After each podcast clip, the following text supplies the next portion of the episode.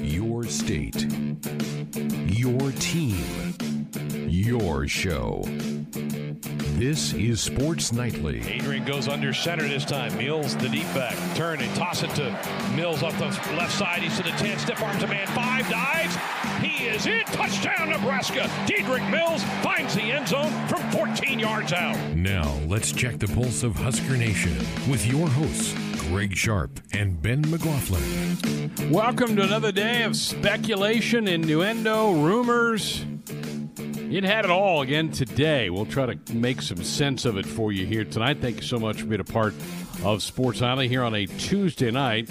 Austin had it in the ticker that the president had a conference call today with Big Ten Commissioner Kevin Warren and tweeted after the conversation, had a very productive conversation with Kevin Warren, commissioner of the Big Ten Conference, about immediately starting up Big Ten football.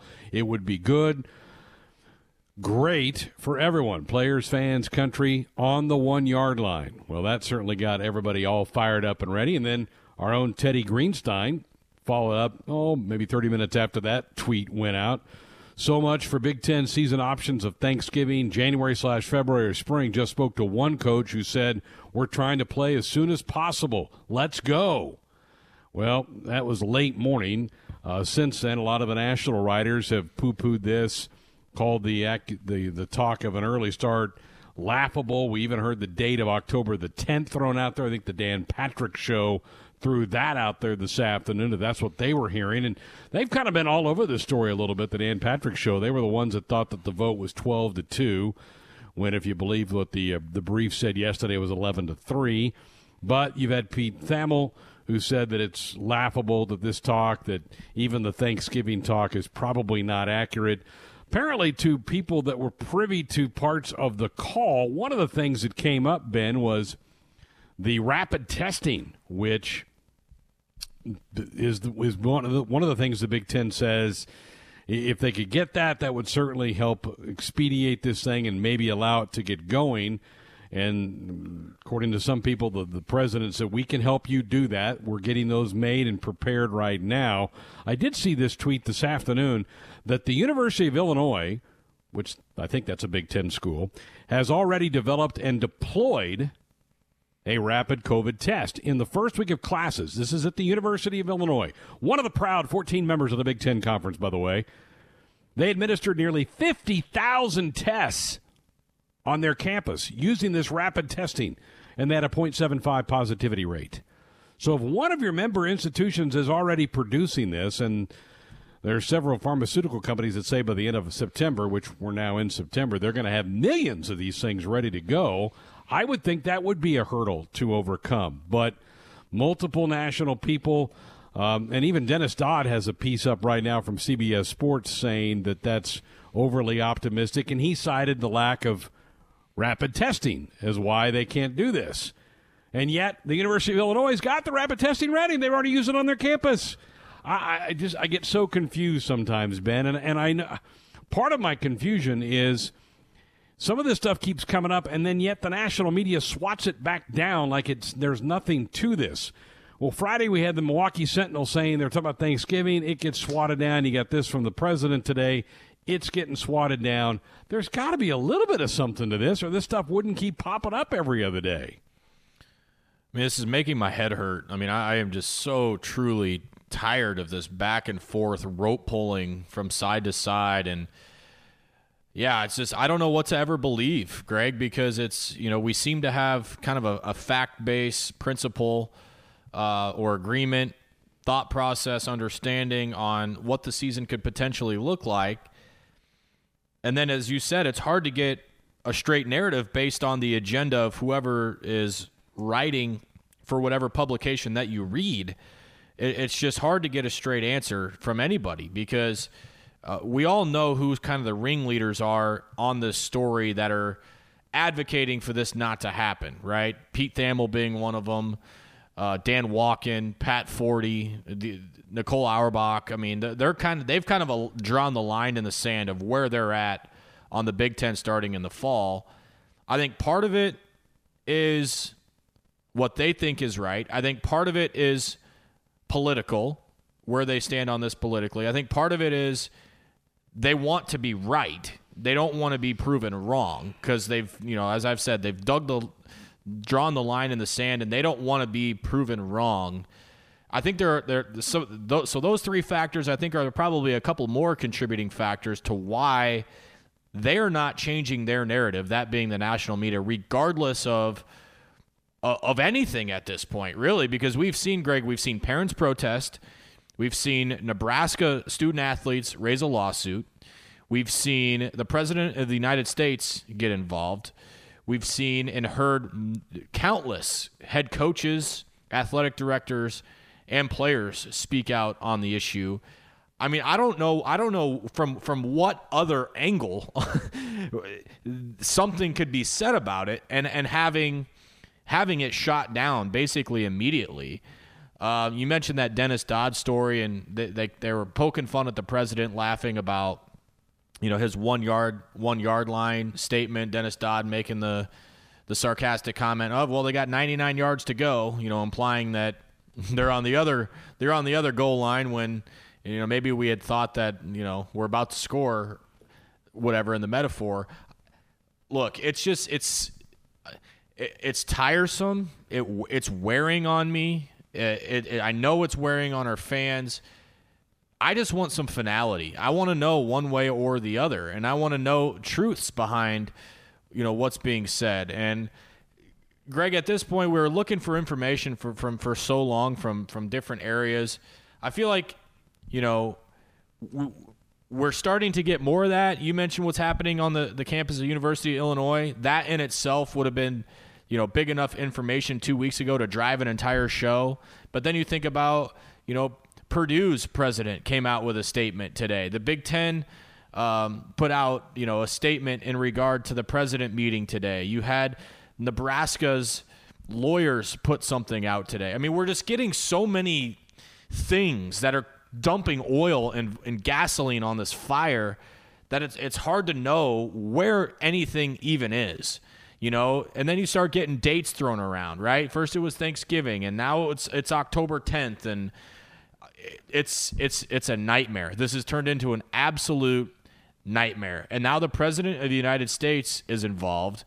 And the worst part about it, Greg, and college football is a place where we can all go. And part of the reason why I love doing this show and love being, you know, here at our job is I don't ever have to talk politics on this show. I don't have to share my beliefs in that area with other people and have them judge me based on what I think. That's one of the things that I like about this show. If you want to judge me on my takes of offensive schemes and, you know, why I think this pitcher should be used less, that's fine. Like that's cool. But when politics start getting involved, that's when it starts to get really uncomfortable, and you start isolating people, and they start to form opinions on you as a person just based on what you believe.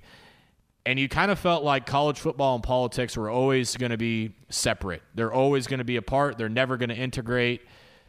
Now they've officially bled over. If they haven't already, the lines have been blurred, and now politics are full-fledged involved in college football. Every article I've read today based on the president's conversation with Kevin Warren has to do with the voting states of Wisconsin and Ohio and Iowa and Illinois and Nebraska, Wisconsin. I don't know if I said them already, but that's getting drug into the fact that we want to play college football. And that just, it makes me sick that's kind of where we're at, that people's articles, their voices, their tweets, everything that they're putting out is going to be politics driven now. And it seems so slimy to me that's where we're at. And it just, I just need, bottom line, I just need some finality. Like that's where I'm at. I just need to know one way or the other. Ben, I talked today to one of my sources who lives in a state that's main institution voted no on whether to play. And I said, what's the feeling like? And his comment was getting very nervous because we're getting closer and closer to September the 12th. And they cannot believe that the ACC and the Big 12 are now, 11 days away from kicking off football. And they're sitting there going, well, this isn't how we thought this was going to go. We thought we would cancel and everybody else would be done. And today, the SEC and the Big 12 dropped a lot of their TV schedules out on the public today. And how about November 7th? You want November 7th for a day to keep an eye on? How about in the afternoon you can see Georgia play Florida, and at night you can see Notre Dame play Clemson. Pretty good day. Pretty good day. I'm gonna look forward to that day. And then on November the 14th in the afternoon you're gonna have the Masters on TV, followed at night by LSU Alabama. I mean, and these conferences are dropping these TV dates and times and all that today, and these states who voted no are going, huh? This isn't how we saw this thing come playing out, and they're getting very, very nervous. And that's why I think you're still seeing these embers pop up, is because they can't quelch it, and they can't argue that it's not safe if everybody else is playing right now. And it's still, and here's the one thing, you don't see the national people putting this out there, there are still more FBS schools prepared to play than not.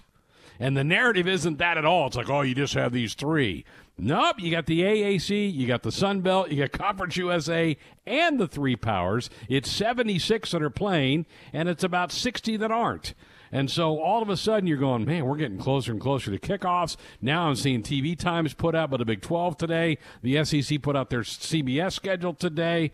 And here's the Big Ten going, yep, we don't think it's safe to play. And then you got one of the schools in Illinois is going, well, we got rapid testing. We're doing it on campus. We're doing it to our 50,000 students already. Where are you guys at with this whole thing? It's crazy. One more thing, and if you want to sound off on this, our numbers are 531-500-4686. That's our phone number, also our text line if you want to share that as well. Our old buddy Pat Forde, Ben from Sports Illustrated, who made the John Deere reference to Nebraska fans a couple of weeks ago. His latest article that's now on SI.com, quote, the three dissenting votes were cast by Ohio State, Nebraska, and Iowa, sources told SI. Those have been the whiniest locals since that August 11th vote was taken.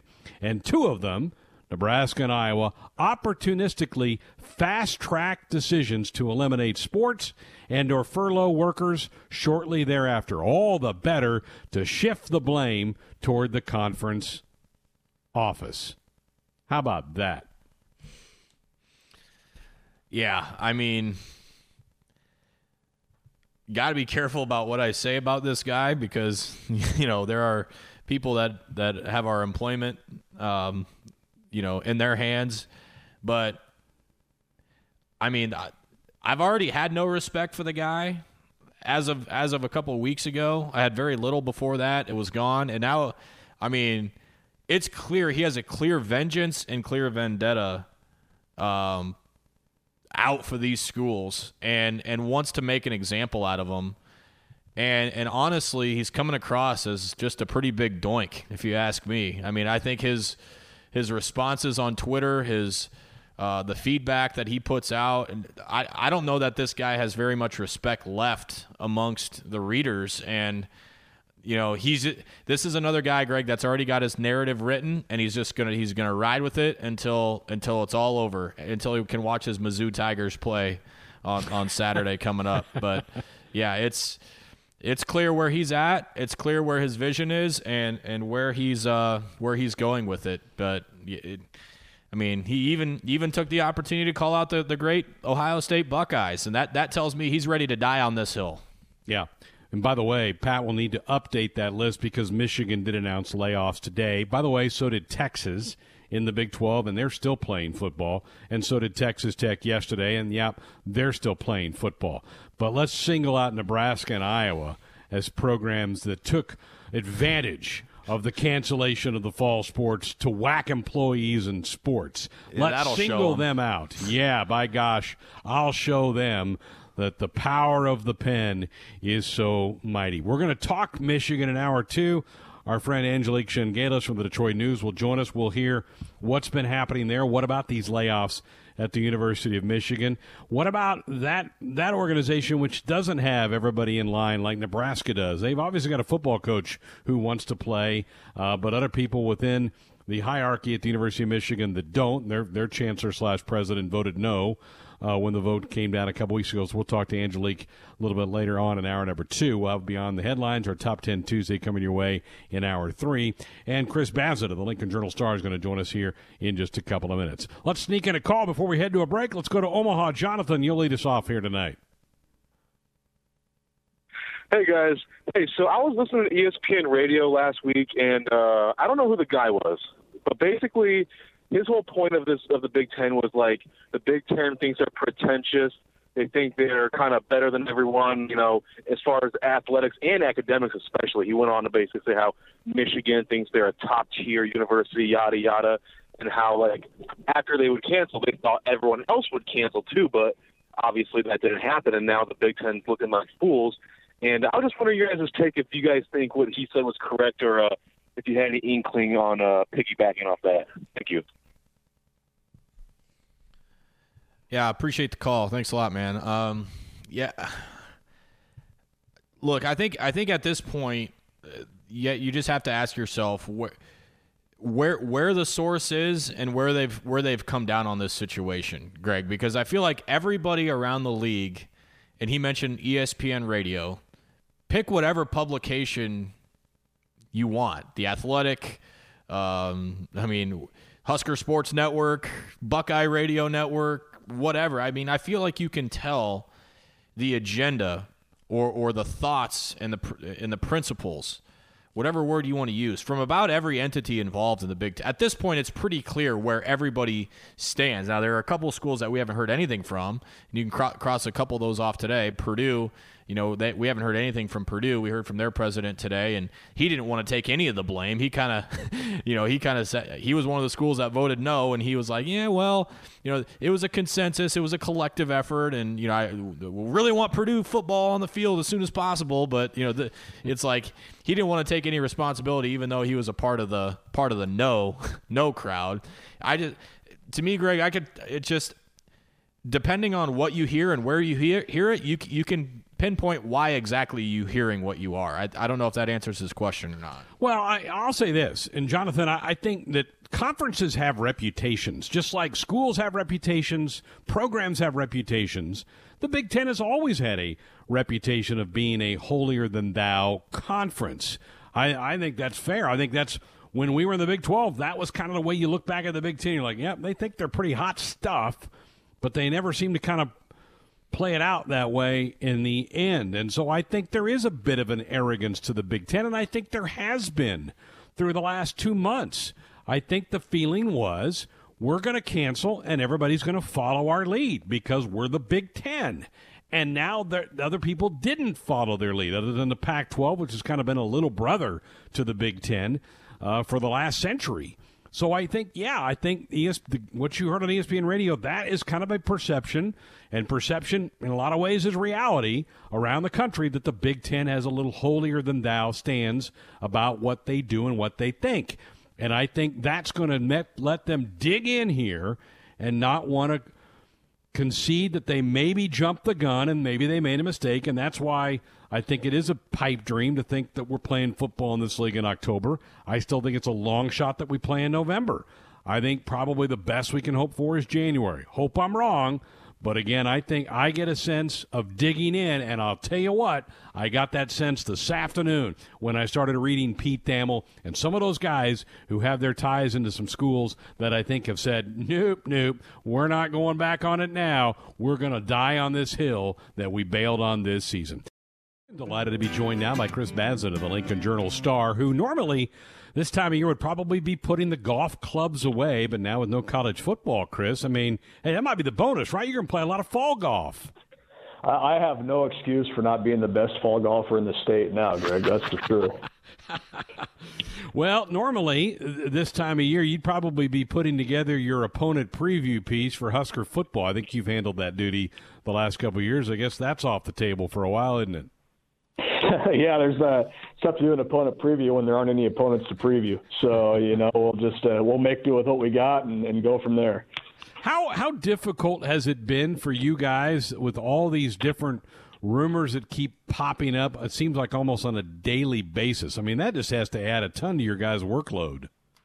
Yeah, you know, it's interesting. It can be, you know, frustrating and exhausting and stressful and all those things. Now, we don't have it nearly as bad as a lot of people out there do. That's for sure. I don't want to sound like I'm complaining or anything like that. But yeah, it's, you know, even just, you know, by the day, much less by the week, we can sit here and look at what happened, you know, almost by the hour just today, all the different things that came up, and this happened, and then something else that refutes that comes up, and then the third thing that refutes the first two things pops up too. You know, it can be confusing and it can be stressful and all those things. And it's like anybody else in this business. You just try to, you know, you kind of keep up as best as you can and hope at the end of the day that you figured out what exactly was going on and did a good job explaining it. Chris, one of my favorite Sundays of the year is when the Journal-Star puts out their football tab. Are you going to do that this year, or what's the plan? Yeah, we're planning to do a football tab this year. It'll be coming out here in a few weeks. We're working on some of the stuff for that right now. It'll be more focused on fans this year, because, look, the fans have suffered as much as anybody else through all this. We want to give them their time to shine. So it'll be less focused, obviously, on the team, with no team to preview, like we said, with no season to preview or opponents to scout or anything like that. So, yeah, we want to give the fans their moment in the sun and feature a few folks and kind of get their thoughts and their memories, you know, of their favorite Husker teams. And, yeah, that'll be out in a few weeks. I think it'll be a lot of fun. Oh, great. Good. I'll look forward to that. And I know all of our audience will as well. Did I spy you at a high school football game last week? What was that all about? Yeah, you did. I'm back on the high school football beat now. I was over at Elkhorn and Norris last week. Checking out. Good one. Yeah, I saw some good athletes. Obviously, Drew Christo, the Nebraska baseball recruit, who's a tight end for Elkhorn. C.J. Hood, another Nebraska baseball recruit, who's a really nice player for Norris. And Norris has a bunch of high-level athletes on their team. James Carney, the tight end. They've got four kids that are 6'5" that can go out and catch passes, which you don't see on a lot of college teams. So, yeah, it was a fun game to get back into it for the first time in a while. Yeah, that was a heck of a football game. Norris has a really good team this year. And I think, you know, that's one of the things, and you cover Husker baseball. I think some people lose track that a lot of those kids that play collegiately baseball were pretty good athletes in other sports in high school, and you saw a couple of the really good ones. I don't know if Christo's going to end up coming to Nebraska, Chris. I think he may be a high draft pick by the major leagues. I'm not sure. That may be a real get if Will Bolt gets him to bypass that and come to college. Yeah, he's legit, and he's a big kid when he's in a baseball uniform. But when he puts on, you know, shoulder pads and a helmet and all that stuff, you just go, holy cow, this kid's a monster. And then he's standing up there on the mound throwing at 94 down at you. So, yeah, no, he's legit, and you're right. He's got a chance to be a really, really special player, and it's, you know, I think – like you said, it was a pretty big coup for Will Bolt and his staff to get him to commit. Now if they can get him on campus, then, man, that's a really big victory for you. Yeah, it's one of those maddening things about college baseball. You put so much effort into a kid, recruit him, get him to commit, get him to sign, and then they don't come because of the major league part of it. But in some ways, I think that works really well for the sport of baseball. Again, visiting with Chris Basnett of the Lincoln Journal-Star here on Sports Sunday. Let's shift gears. Let's talk some college basketball. Fred Hoiberg's had this new batch of players for a couple of months. What are you hearing? What's kind of the scuttlebutt about what kind of talent he's brought in for this team?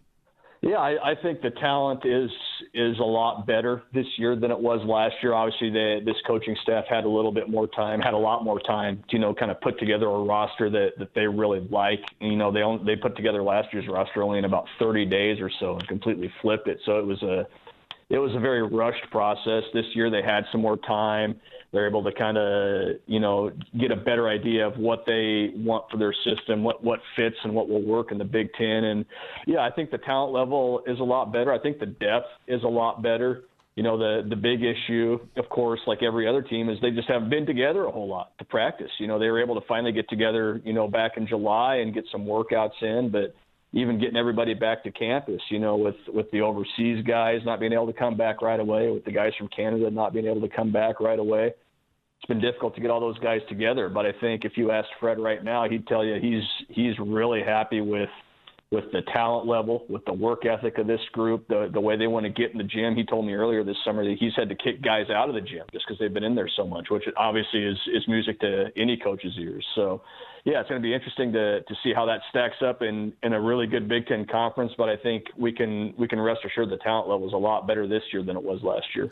Chris, the next sport we're going to have to keep an eye on, start times and all that, is college basketball. I know that they presented like four options a few weeks ago.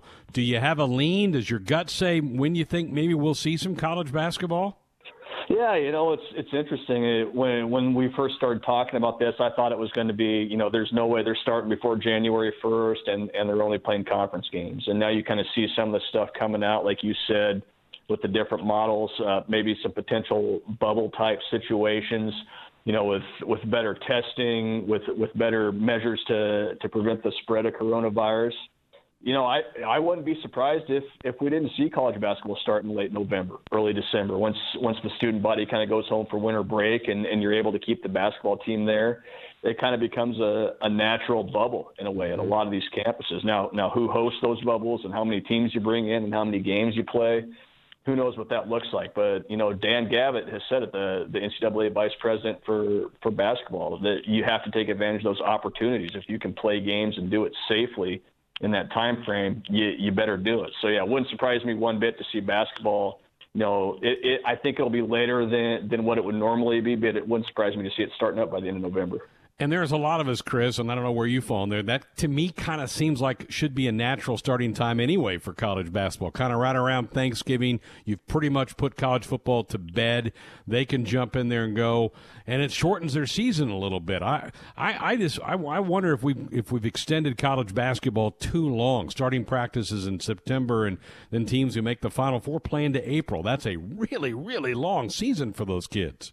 Yeah, it's a grind. It's a grind, and and we're not even talking about, you know, summer workouts, or if you take an overseas trip like Nebraska did last year, going to Italy in August. It gets really, really long, and especially when you play in a conference like the Big Ten, where it's just such a grind every single night, and the travel is just so difficult, you know, especially in the winter months, obviously, when you're flying halfway across the country and back. Yeah, I agree with you, Greg. I think a later start would be good for the game. I think a lot of coaches would probably agree with this there too. I think it gives basketball, you know, a better chance to kind of be the star on TV when it comes to college sports. Like you said, it's kind of out of college football's shadow a little bit, so it kind of opens that window for that. And yeah, I think it's a lot easier on the players from a physical standpoint, from a mental standpoint. Because you're right, you know, like you say, you start practicing in September, you go through March or April.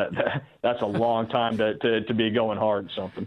You know, these coaches crack me up, Chris, because I think they say that the season's too long, and then yet they agree to all these things that back it up, and then they complain in March about what a long year it is. You're like, well, you guys control some of this. Why don't you cut it back a little? I remember, I'm old enough to remember, you are too, that you didn't start practice until October 15th. Well, now they've backed it up even 2 more weeks to get going, and it seems like there's a lot more basketball in November than December, and I know December's got final exams, and you do have to take that week off for that. But, boy, there's just a lot of weekends you're like, man, I'd like to watch a lot of college hoops, and there's hardly any games on here at all. When do you think that they may make some determinations? Are we looking in the next couple of weeks? Are we still a month away, do you think, before they kind of lock in some dates?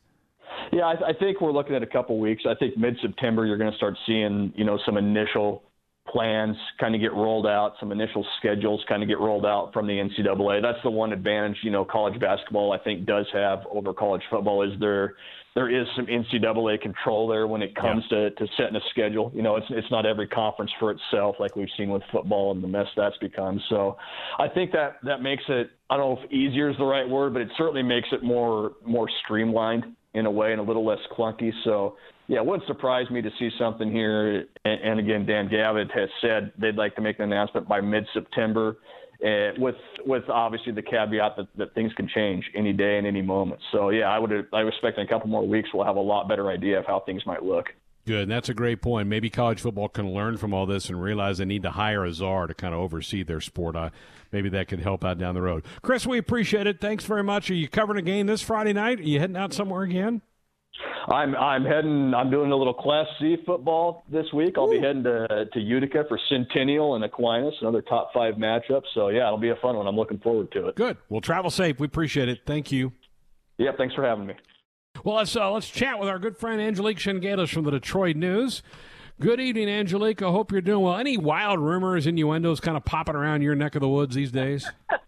Well, the same ones you're hearing, of course, but you know, I'm getting text messages all day from parents saying, "Do you think they'll play in October? Can Trump do this?" And I'm just like, "Yeah, I don't think so." I mean, You know, I think that it's really going to come down to rapid testing, whether that's going to be available in abundance for the Big Ten. And by rapid testing, Greg, I mean like almost like a pregnancy test kind of quickness. You know, they take it and boom, you've got your answer. And I think that once they get to that stage, I think football then is very plausible. But, you know, beyond the rumors that everyone's heard today, yeah, nothing.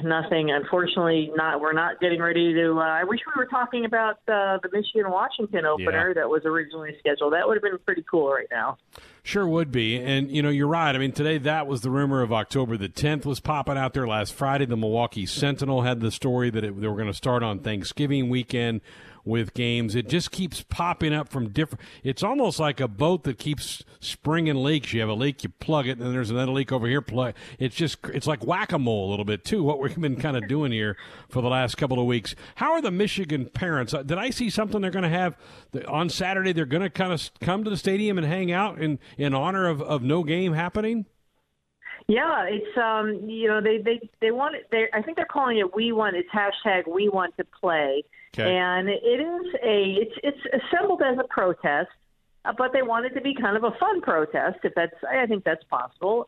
And they're meeting outside the tunnel, outside of Michigan Stadium, and you know, they want everyone to wear their game day apparel. And you know, when I was talking to some of the organizers last week, they were talking about maybe marching to the president's lawn and making a statement showing some support again for their sons and all these people who want to see football. And, you know, I was planning on going to Ann Arbor on Saturday anyway. I just wanted to see what it would be like. You know, would Ann Arbor be a ghost town or semi-ghost town? And, I mean, I suspect it will be. I mean, you got 100,000 people going to a game on Saturdays, and they're not going to be crowding the streets of Ann Arbor on Friday, Saturday, and even into Sunday. So, that's the big excitement here. So, but I've talked to a lot of the players, and Harbaugh went right to a plan B. As soon as he got the news, they started this NFL combine kind of workouts. So they're planning on doing this big combine on October 24th, the day they were supposed to play Ohio State in the revised schedule. And his hope is to have NFL scouts there and for everybody to get their measurables in. So that's what they're working on now.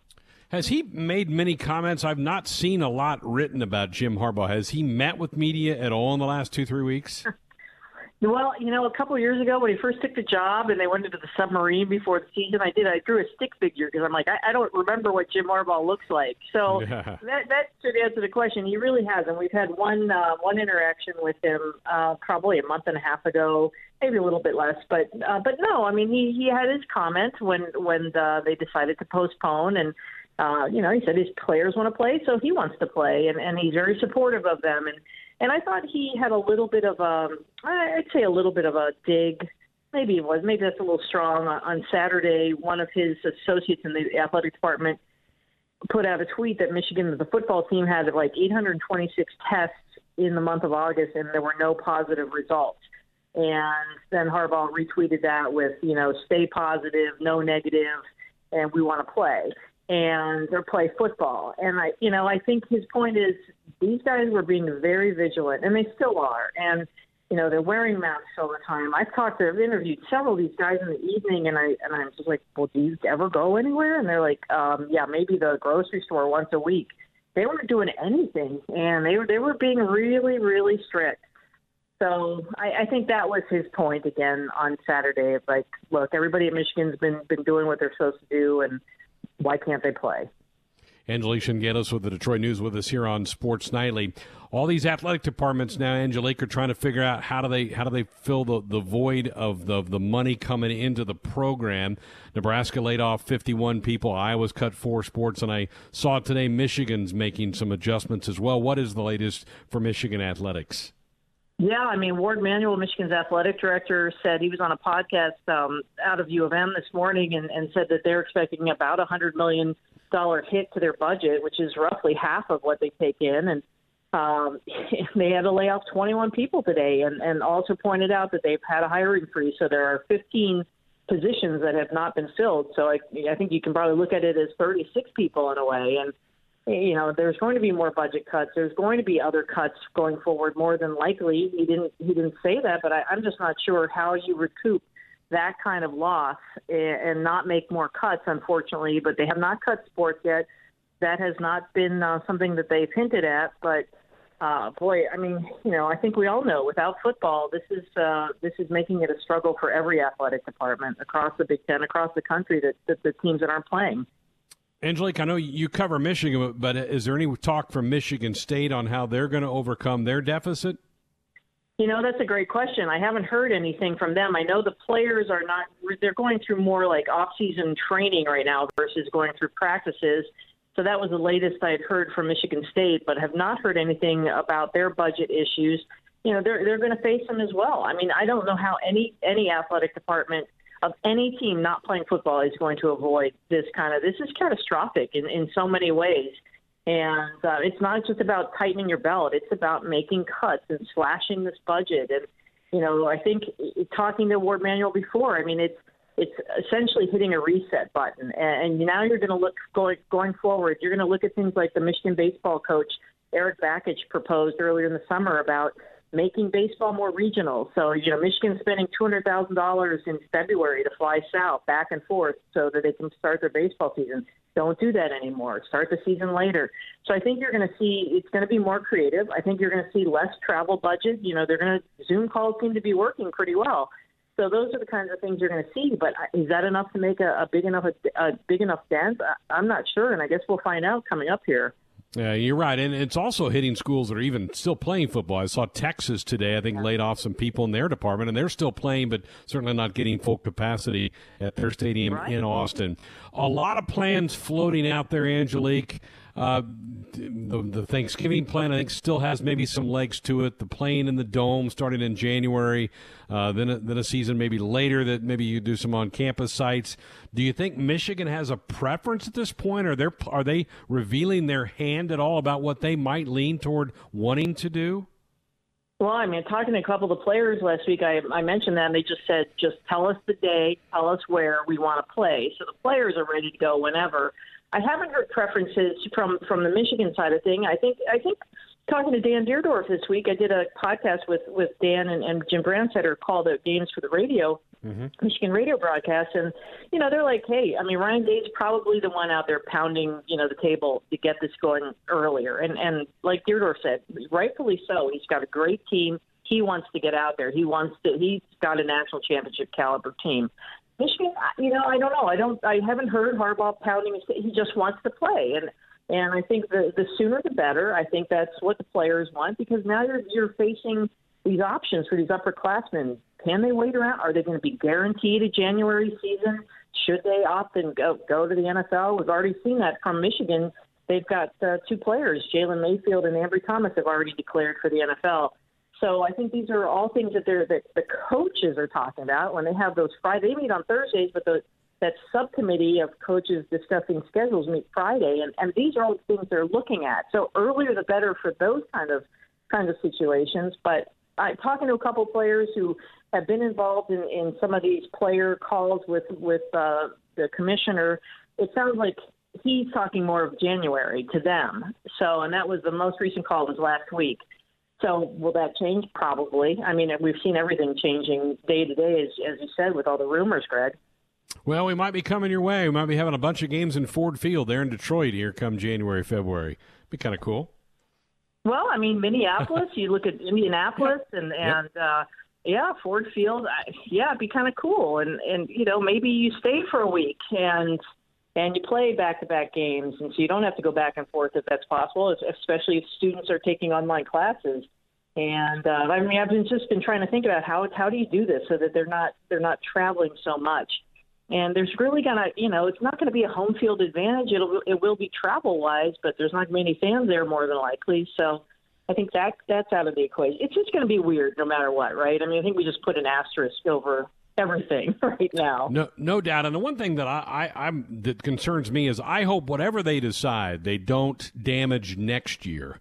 You know, I hope that they don't mess up the 2021 season by being aggressive and trying to get 8-10 games in here in the spring or whatever, and then you foul up the 2021 schedule. I think that would be a big mistake if they went down that path.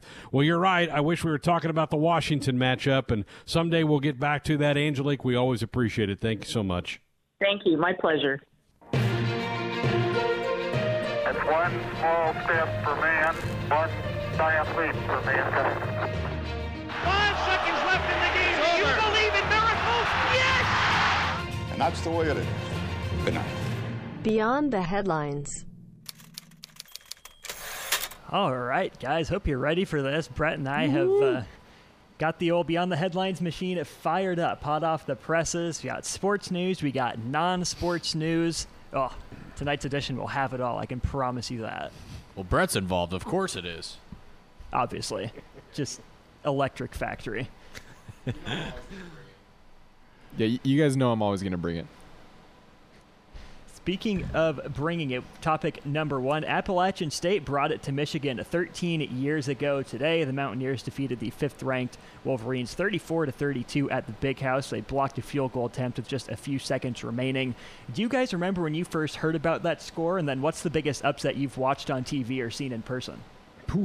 I remember where I was when I watched the game. At the time, I mean, was that 2007? 2007. Yeah. At that time, I was 17 years old, but I considered that the greatest upset in any sport I had ever watched. I mean, you think about App State at the time; they weren't even major college football at the time, and Michigan was a team that they thought was going to compete for a national championship that year, and they go into the Big House and just shock them when they lined up for that field goal. Everybody's thought was, this always happens. The little guy, they play so well for the whole game, and then Michigan makes a few plays. We all know how this story ends. They kick the field goal and move on to the next game. No, they block the kick, and they almost score on the block kick. But I believe there was another crazy upset that day or the week after that. That was another top five team that lost. But yeah, I remember that very, very vividly and couldn't have been more happy that it happened against the Michigan Wolverines, and kind of a coincidence that we just had Angelique on about 10 minutes ago. Should have asked her about that. That was also, I believe, BTN's first football broadcast. That was the first year of BTN. I think that was their first broadcast as well.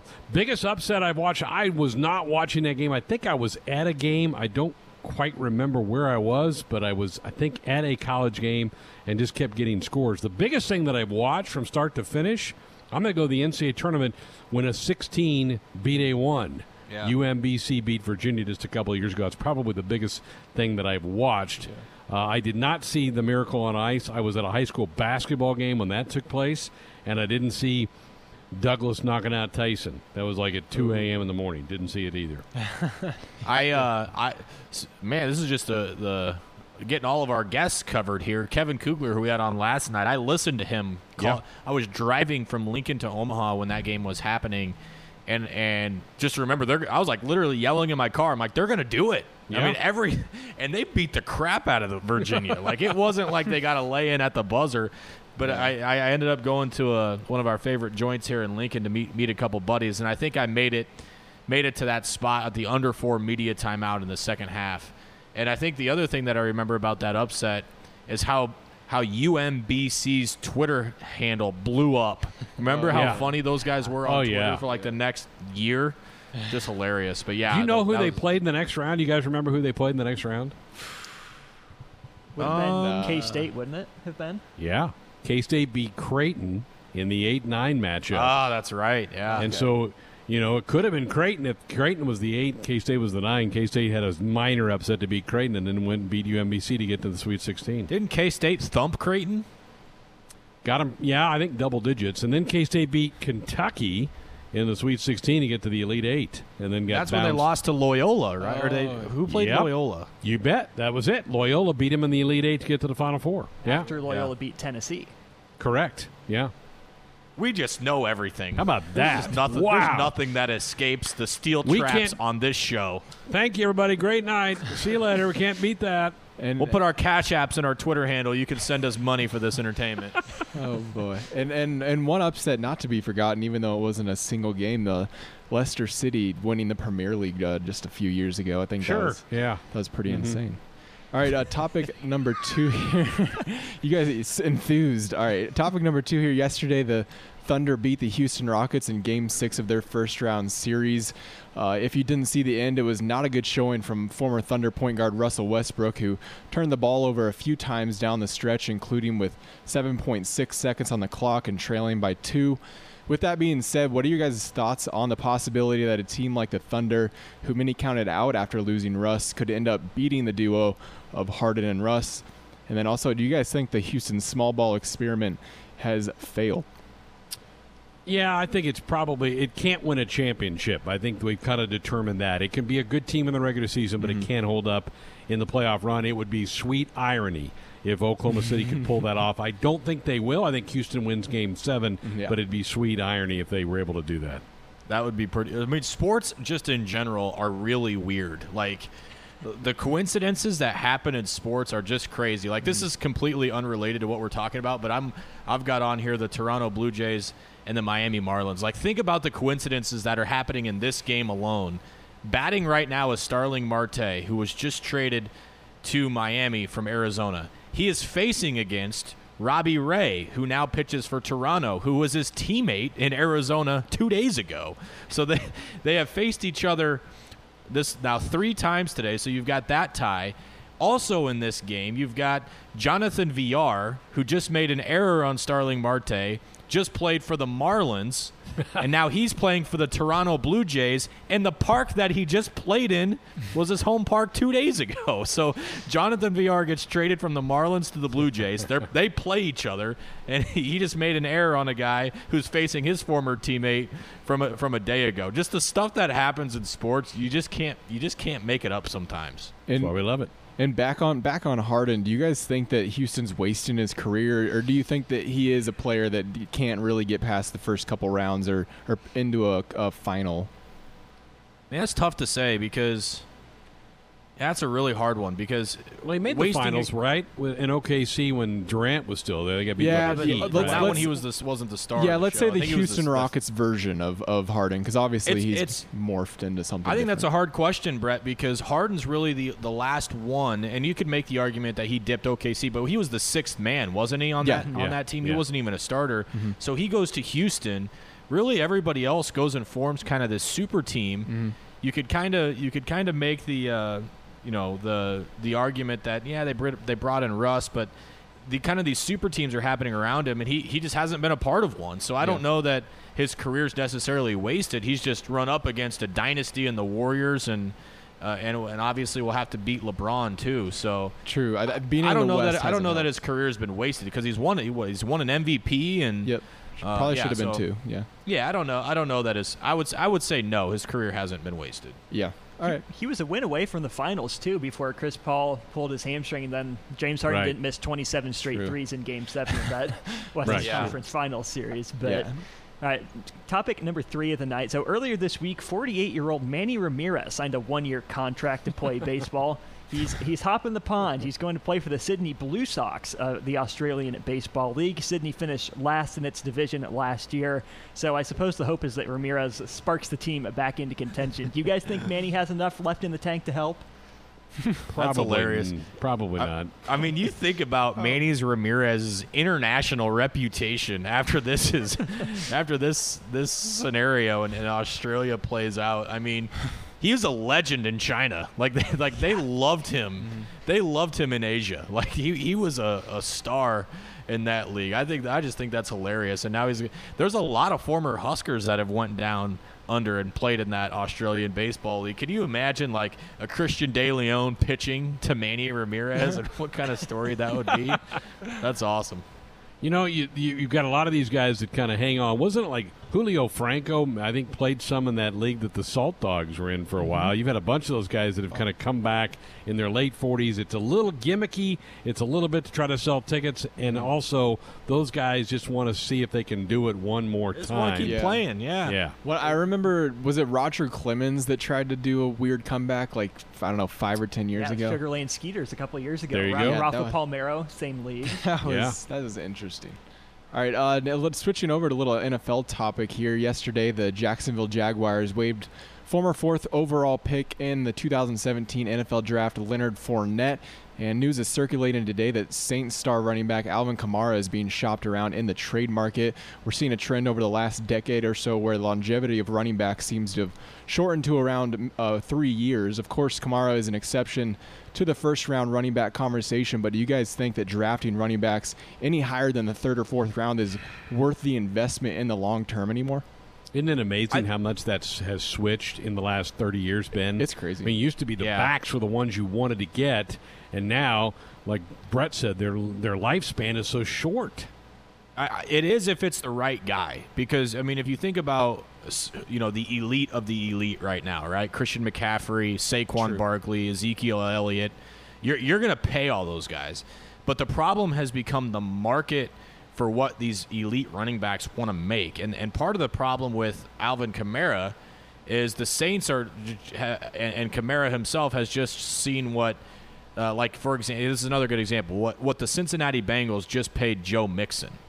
And the problem is the franchises are having to make a decision if they're wanting to shell out multiple millions of dollars a year for a running back. And I would say at least half the cases the answer is no, they're not going to do that. But when you have one of those elite talents and those elite players, you got to keep them. I mean, like Leonard Fournette is going to land somewhere, and his price tag is probably going to drop.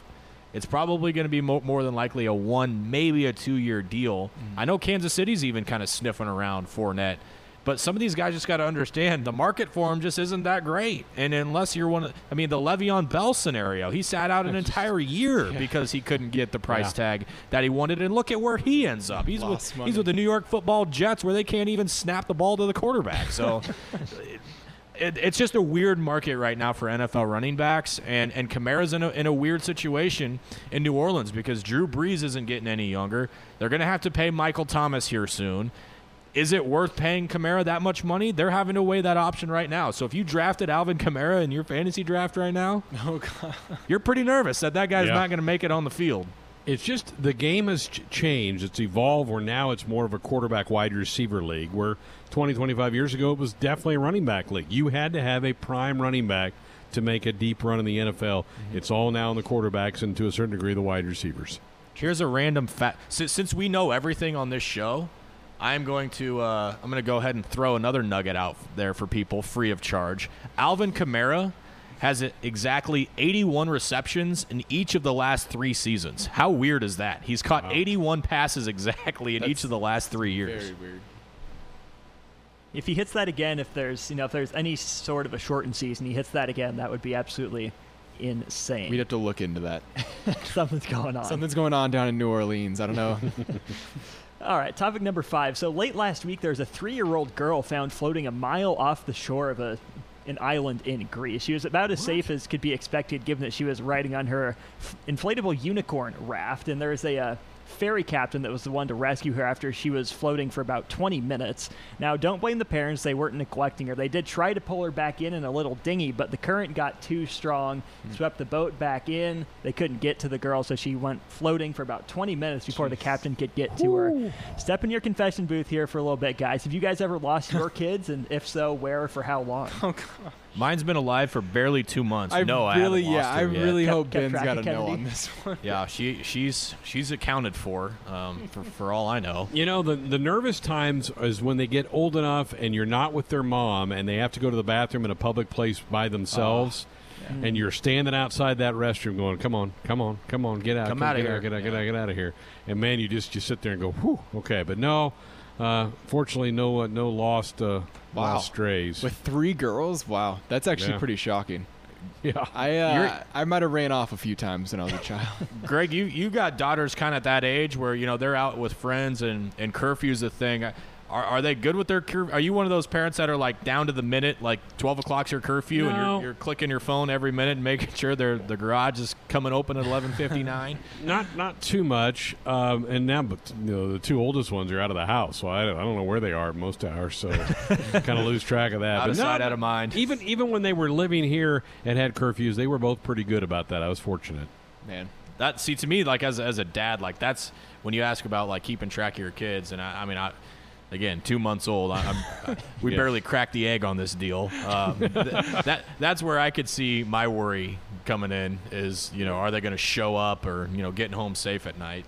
Very true. My brothers and I were unaccounted for in the Mall of America at ages 7 and 4 at one point. Ooh, that's not an easy place to get found either. That's a monstrous place. We weren't that far away, but it was one of those. We were there with my aunt and my grandpa, and aunt ran into my parents, didn't have us, and the reply was, I think they're with grandpa.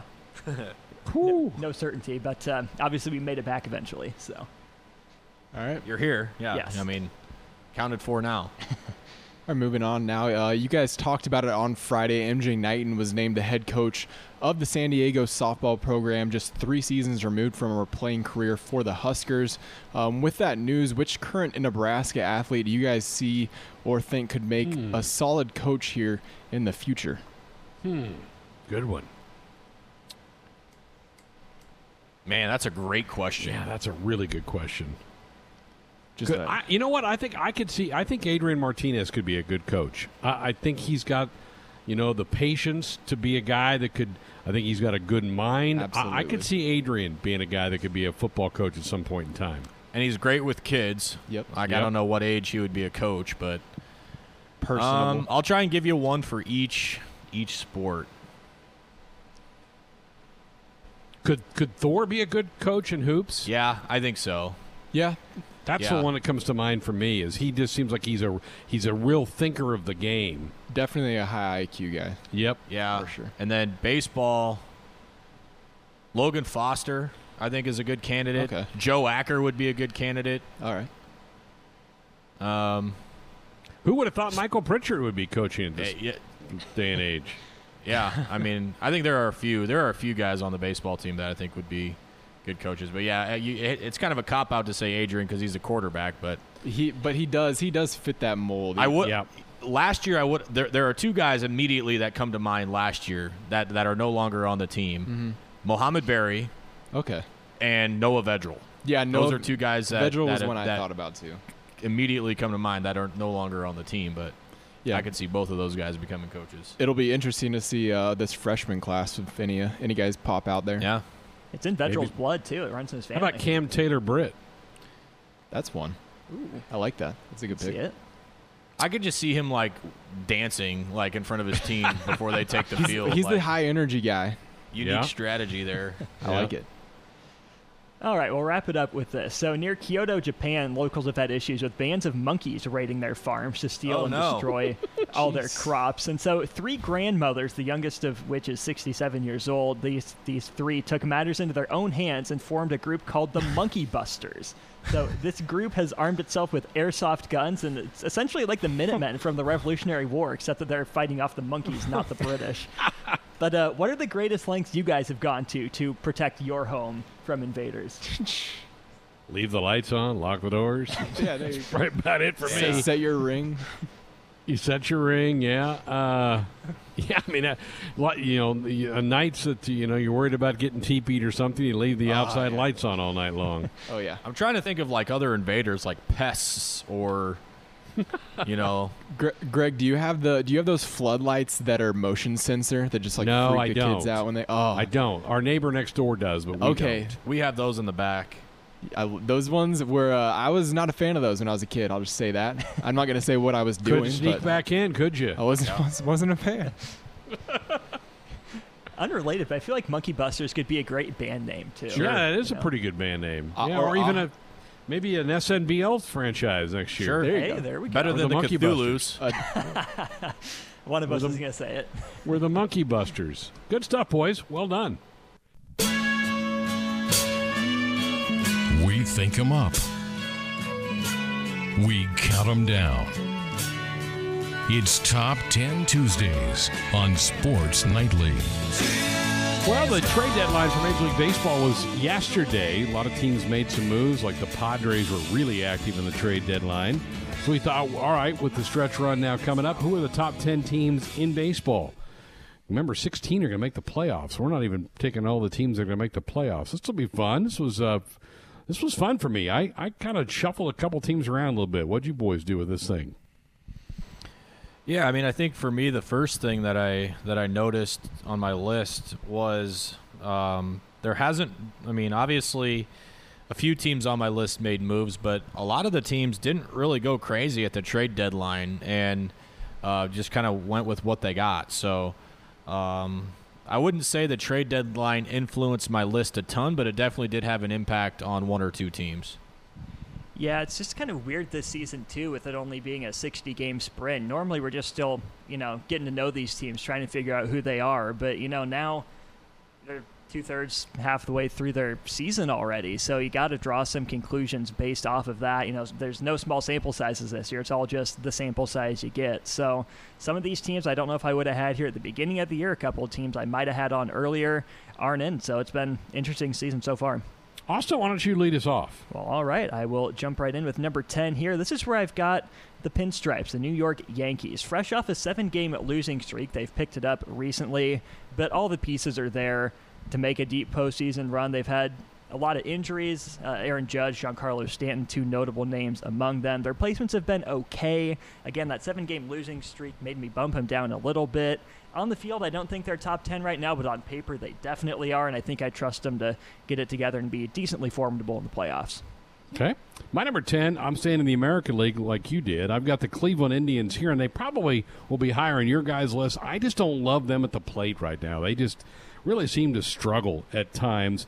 And I think trading Clevenger, and I get it, I understand why they did it, but, man, that is a quality arm they just parted with here at the deadline. I think they make the playoffs, but for me, they just fall in the 10 hole. All right, Austin, I align with you here at number 10. I've got the Yankees here at number 10. I like their staff. I don't love their staff. Obviously, Garrett Cole is dominant, maybe the best arm in baseball. Tanaka's been really up and down this year. Jay Happ off the IL. He needs to be better. But like what I've seen out of Montgomery, kind of filling in that role.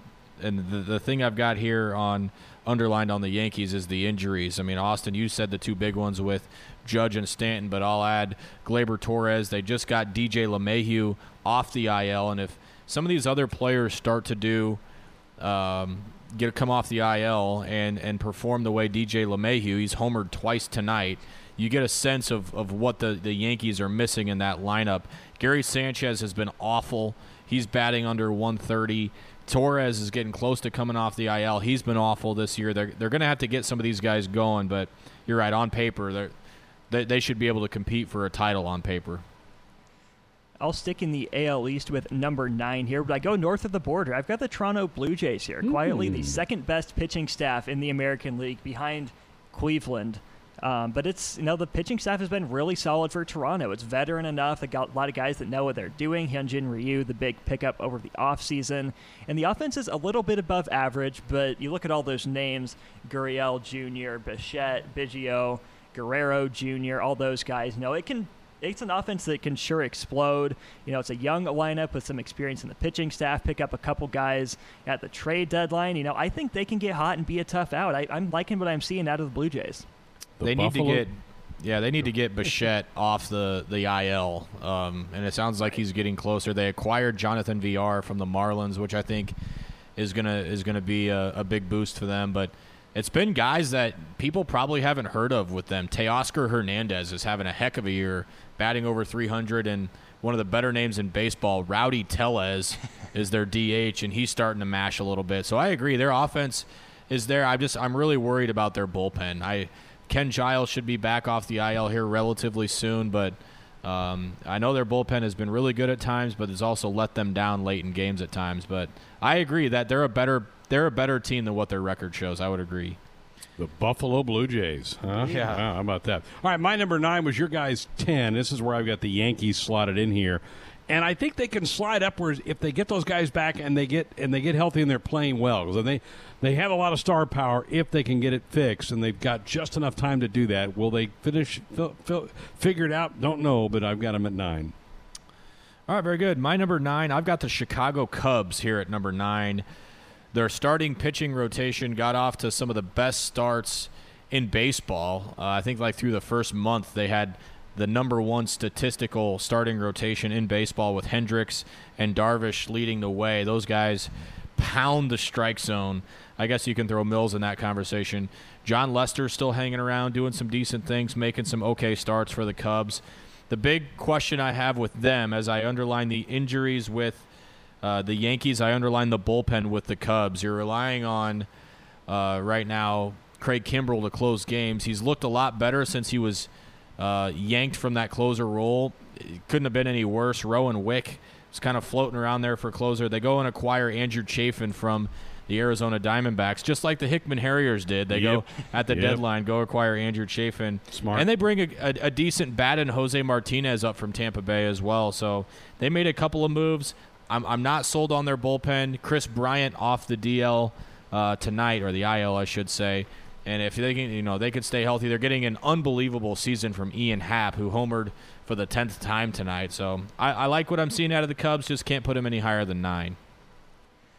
All right, number 8, I got my third American League team already here. This is where I've got the Minnesota Twins. Again, the offense has scuffled all year. The pitching's been pretty good, but it's not the Bomba squad it was last year. The White Sox just passed them for the division.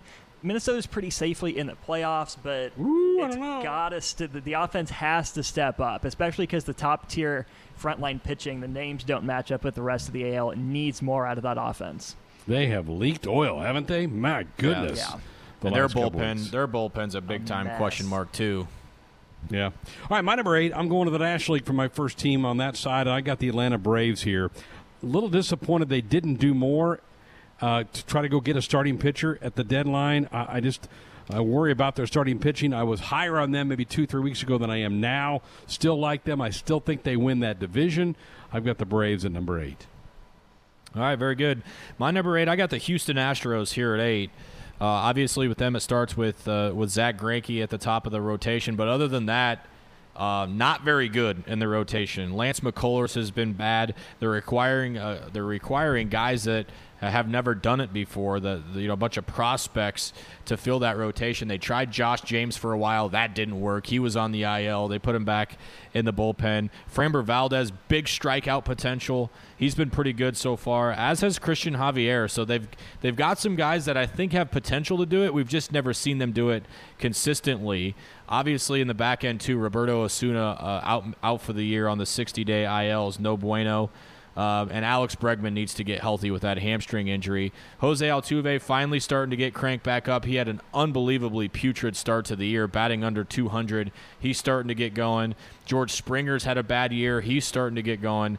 And the other big thing for the Astros that I can't put them no higher than 8th is Yordan Alvarez is out for the year too. So, that's some big-time names that the Astros are missing or haven't produced at the high level, and I just don't know that their frontline starting rotation can take them very far to the playoffs.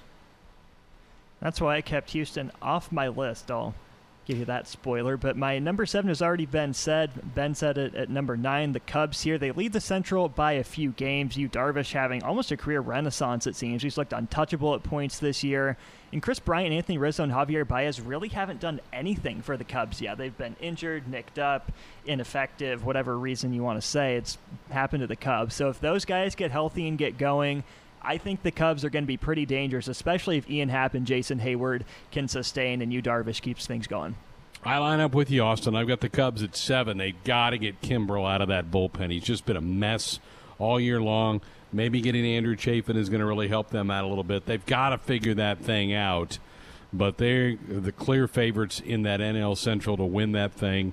And you're right. They've had some guys who've really performed well. It's a lineup that still has some postseason experience behind them with some of those guys that made the run in 16. So I got the Cubs here at 7. All right, my number 7, Greg, you had at 10, and I did have this team higher as you had anticipated. I've got the Cleveland Indians here at number 7. Their rotation, I still have a fair amount of confidence in with Shane Bieber, again, one of the top 3 arms in baseball. Carlos Carrasco will need to be more consistent like he was in his last start and do it against somebody else other than the Kansas City Royals. Savali's having a good year, and they got Zach Plesac back, who is starting tonight against Kansas City. He's 3 shutout innings. And they got a young prospect that I'm really interested in to see how he performs over the next couple of weeks. Now that they've traded Clevinger, Tristan McKenzie is going to get a look at a more consistent level in that rotation. As I mentioned before, absolute string bean Weighs about 60 pounds, but can really run it up there. Fun guy to watch. They go acquire a couple of names at the deadline with Austin Hedges from San Diego and Josh Naylor from San Diego. But, Greg, your concern is mine, their offense. They've got to find a way to do it more consistently. You know, we've seen Hernandez do it. We've seen Ramirez do it. We've seen Lindor do it. We've seen the other Santana do it. Franmil Reyes has been consistent, but they've all done it at different times, and they just can't seem to get it going. I thought maybe they scored 14 runs against the Cardinals the other day. I thought maybe that might jumpstart them, but they were right back to the tank offensively. So they got dominated by Brad Keller yesterday in Kansas City, too. Their offense just has to find a way to get going. They're not going to see Matt Harvey very often. No. I don't think anyone's going to be seeing Matt Harvey very often anymore. But before I move on to number 6, first of all, good to see Shane Bieber back from his broken head in SNBL. But, Ben, you did just call him a top-three arm in baseball. Who of the Cole, DeGrom, Scherzer troika you think he's better than? Scherzer has been awful this year. I mean, I don't know if you've watched him. His ERA is almost to 5. Yeah, I would put him ahead of Scherzer right now for sure. Fair enough. All right, number 6, I go from the north side to the south side of Chicago. Our friend Teddy Greenstein said he'd pick the White Sox to be better than the Cubs this year. I have him one spot higher in my ranking here. I think a lot of the pieces are there. I still think they're a year away, but that lineup is just absolutely insane. Best OPS plus in the AL. The pitching's getting better, as we saw Giolito throw that no-no late last week. Can they hold off Minnesota and Cleveland? I'm not sure, but I think they do. I'm taking the Chi Sox to win the Central right now. Man, I'm right there with you. I've got the Sox at 6-2, just a spot ahead of the Cubs, just like you did, Austin. I think they're a fun team to watch. Tim Anderson's one of the game's best hitters. They've got power in that lineup. Giolito may be becoming now a real ace for them with the confidence of throwing the no-no. They're hot. They're confident. I think they've been built for this about this year and next year for that organization to take the jump. And I like the mojo that team has right now. I've got them at 6. All right, you're 6. My 6 is your 8, Greg. I've got the Atlanta Braves here at number 8, and a little bit of this is eye test. I mean, there's a lot of people probably kicking and screaming that are Major League Baseball fans at their radio right now that I have Atlanta all the way up at 6, given the status of their starting rotation. I completely agree with you. I'm dumbfounded why Atlanta didn't go throw their hat in the ring with a Dylan Bundy or a Lance Lynn. Once Clevinger was off the table, Max Fried has been brilliant. Everybody else in that rotation has been absolutely terrible. They have a rookie, Ian Anderson, making his second start tonight. He's been okay so far tonight, but they're going to need him to come up and start pitching at an elite level if they're going to do anything. They acquire Tommy Malone from Baltimore. He was brutal in his first start. I think he allowed like 7 runs in his first start with Atlanta, and Josh Tomlin's out of the bullpen in the starting rotation. Got to get Ozzie Albies healthy, and Ronald Acuna has been battling a hamstring too. But I will say this with the Braves. For whatever reason, when they get into the late innings, they find a way to win games. And sometimes it's not always about the best teams. We've seen a lot of St. Louis Cardinal teams built this way, and I've seen that a ton from Atlanta. They are unbelievable in late games, and they just find ways to win. And I do like their offense, so I've got Atlanta here at 6. They find ways to win games late. They find ways to sneak into my top 5. That's where I have Atlanta. Okay. My 5, Ben had earlier. Here's where I've got Houston. And I don't know if you guys have noticed, boy, the last 2 weeks they've been on fire. They took both games from Oakland before that series got shut down. All of a sudden there's a race now in the AL West. I know they're down some bodies right now, but they have a lot of guys that know how to win. They've learned how to muffle their trash can, so they're still getting those signs out there. It's just not as audible for people. I'm kidding. But I just think they know how to win. It's a winning organization, and I think they're going to be right there in late September. I've got Houston at 5. Got to get Springer and Altuve going. My number 5 was your guys' number 6. I've got the Pale Hosers from the Windy City here at 6. Dallas Keuchel's been unbelievable for them. Dane Dunning, another young name who has been really good. I don't know that they can keep him out of the rotation. If he keeps pitching the way that he did. Their bullpen scares me. Losing Aaron Bummer, which sounds like for the year. I know I'm homering it, but it doesn't sound like he's going to come back this year. Colome just blew his first save, but the depth in the bullpen is a little bit of a concern, but I like Chicago a lot. I think they could win the whole thing.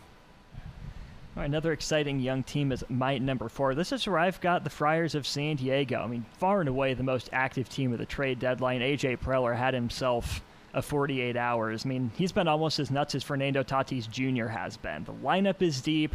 I think there's enough pitching, and all they need is a chance. If they can get into the playoffs, I think they have that, like Greg was talking about with Chicago, the mojo, the swagger, you know, enough energy. I think San Diego is going to be a threat in the NL.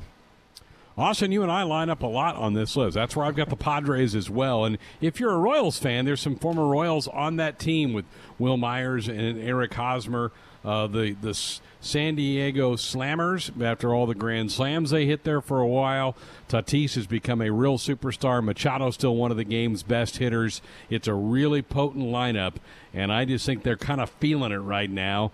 And you know they have their sights set on the Dodgers, who nobody has mentioned yet, but I like them a lot. I think they're a fun team to watch. I've gotten to watch more of them this year than any other time because they're playing more games in our time zone, and I've really enjoyed watching the Padres. I've watched a ton of them, and let's make it a perfect full house, 3 for 3 on the Slam Diego Padres. You guys mentioned all their offense. I don't need to mention any of their offense. I'll make one quick note. Jake Cronenworth might win Rookie of the Year in the National League. The former Michigan Wolverine just continues to tear it up. Obviously, Mike Clevenger at the rotation. But I'll give you another name. If you have not watched Dinelson Lamet pitch, you've got to find a way to watch this guy pitch. Unbelievable stuff. I mean, in the upper 90s and just an absolute hammer of a breaking ball. You don't really see a lot of two-pitch starters, but he's a two-pitch starter that nobody can hit right now. I like San Diego a lot. I've got him at 4. All right, on to the bronze medal spot on my list. This is where I've got Oakland. They've still got that 2.5-game lead over Houston, as hot as Houston has been recently. The lineup's been solid. The pitching and defense have done enough. They picked up Mike Minor from Texas in an in-division trade. And mostly, Orman Robote's third baseman, Matt Chapman, deserves an ALCS bid. So, Oakland's my number 3. Man, Austin, you and I again. That's where I've got the A's. I like their lineup. Man, they just have a bunch of mashers. Most of the guys in that lineup are a threat to go deep. Mike Minor doesn't seem like a real sexy pickup at the deadline, but he was pretty good in his last start in Texas. He's a guy that's used to pitching late in seasons. I think he'll get better as the year moves along for them. I like Oakland. I've got them 3. Yeah, Minor's going to have to be better. I've got a different team here at 3. I've got Tampa Bay here at 3. Glass now needs to be better. Snell's been okay. The one knock on Snell is his numbers are good. He just can't work very late into games. That worries me. And other than Glass now and Snell, not a ton of firepower with Tampa Bay's rotation. They got to get Chuck Morton healthy.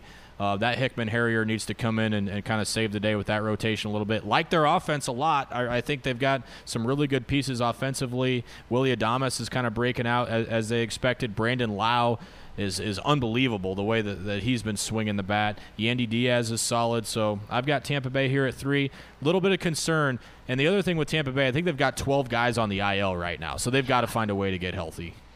That is a big concern. Not enough for me to keep them from my number 2 spot here. They recently overtook the Yankees in the East, and I think Kevin Cash is a really good manager. You know, normally those guys are just kind of figureheads. They don't do a whole lot, but Tampa Bay in years past has been creative with the shifts, with the lineups, with the openers. So I think he can play around with that team enough. He has so far. They're tops in the East. And that lineup, like you said, Ben, is really solid. So I trust Kevin Cash. I trust the starting pitching to get back on track. I'm a big Tampa fan right now.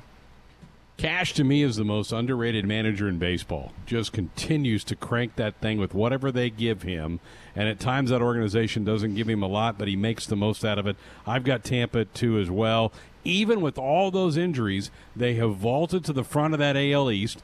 I mean, they've got about the same number of injuries as the Yankees do, but they keep winning. They keep going out. I know they're losing tonight to the Yankees, but they just keep trucking right along. I think they're even my pick to win that division when we did this a month ago. I'm sticking with that. I like them a lot. I could see them in the World Series. I have Tampa at 2.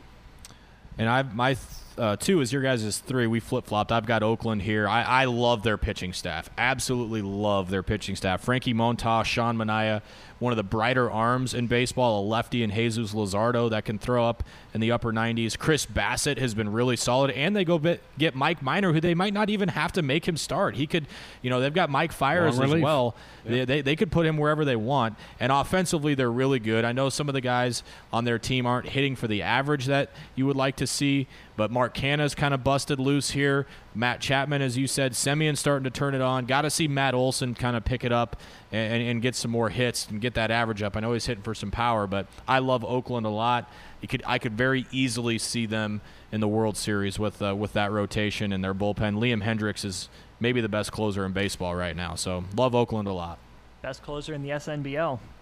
No ifs, ands, or buts about it. But maybe there's something to, you know, these Oakland and Tampa Bay successful seasons. They're used to playing in front of no one anyways. It hasn't really been culture shock to them. Yes. Anyways, number one for me, I would be surprised if it's not unanimous. I've got the Dodgers here. 117-win pace, have done nothing to dispel the notion that they're not the World Series favorites. The Dodgers are good, people. Open your eyes. I'm with you with the Dodgers, and my goodness, they're the best team of this decade to not win a title. I mean, they just keep getting there, but coming up short to either Houston or Boston. Is this the year? I think it is the year they finally knock that door down and win a title. Dodgers, Bueller's healthy. He needs to start being better. But other than that, Dustin May has been good. Urias has been good. Justin Turner just landed on the IL. Really the only intrigue I have left with the Dodgers is how their prospect Gavin Lux looks while Turner's on the IL. Other than that, there are no question marks with L.A. They're my number one. Give me a name. Is there anybody we didn't name that you think could be sneaky decent? Could the Phillies slip up into that category at all? The Phillies bullpen was like watching. You wanted to dip your eyeballs in acid watching those guys try and pitch. But they go sign Heath Hembree. They bring in Brandon Workman from Boston. I think Hector Neris has potential to be a good closer. Other than Nola, though, they don't have a ton in that rotation, so I think they're on the outside looking in, honestly. Isn't Arrieta in that rotation? Yeah, Arrieta, I think, allowed 7 runs yesterday. He was the one that started when Atlanta put a 10 spot on the board on Sunday night. Because they're going to win tonight, going to go above 500. So are the Tigers. They're going to go above 500. How about the Tigers being at 17-16 after tonight? Isn't that crazy? Shout out to Starling Marte, too, since we're shouting out Major League Baseball players. First game is a Miami Marlin hits the go-ahead home run in the 8th inning. So there's another team that's right above 500, and I like the Marte pickup by them. Yeah. Final few minutes of Sports Highlight here on a Tuesday night, 531-500-4686. What in the world do you think we can expect tomorrow, Ben? What comes our way tomorrow?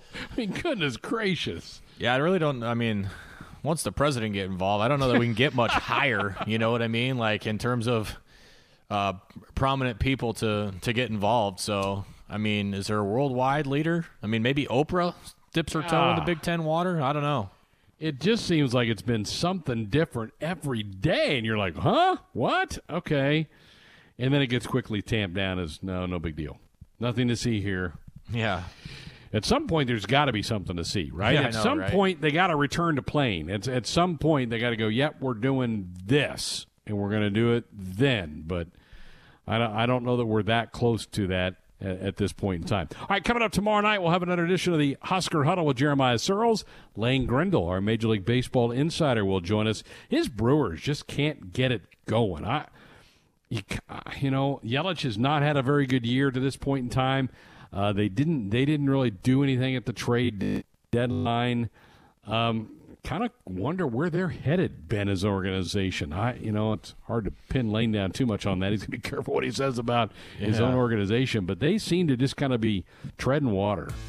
Yeah, they tried some free agents, and it just hasn't worked. I mean, Justin Smoke's been bad. Avisaíl Garcia got off to a decent start, but he's been bad. Don't really have much in the starting pitching rotation other than Brandon Woodruff. Christian Yelich has been utterly brutal this year. I think he's still under 200 with his batting average. So, what is that? That's weird. Yeah, been tough. Been tough for sure. You kind of get the feeling and maybe there's some teams like that around the league that are going through the motions a little bit. Kind of, this isn't really a real year. But it is. I mean, somebody's going to hang a banner. Somebody's going to win this thing, and there may be a bit of an asterisk because they didn't play the full season, but somebody's going to win something here in a couple months. I don't think it's going to be the Brewers. It's not going to be the Brewers. They did not make our top 10 list here tonight. Thanks to Ben, to Austin, to Brett, and all of you for being a part of this one. Looking forward to tomorrow night's show. See what tomorrow brings. We don't know. You just never know, right?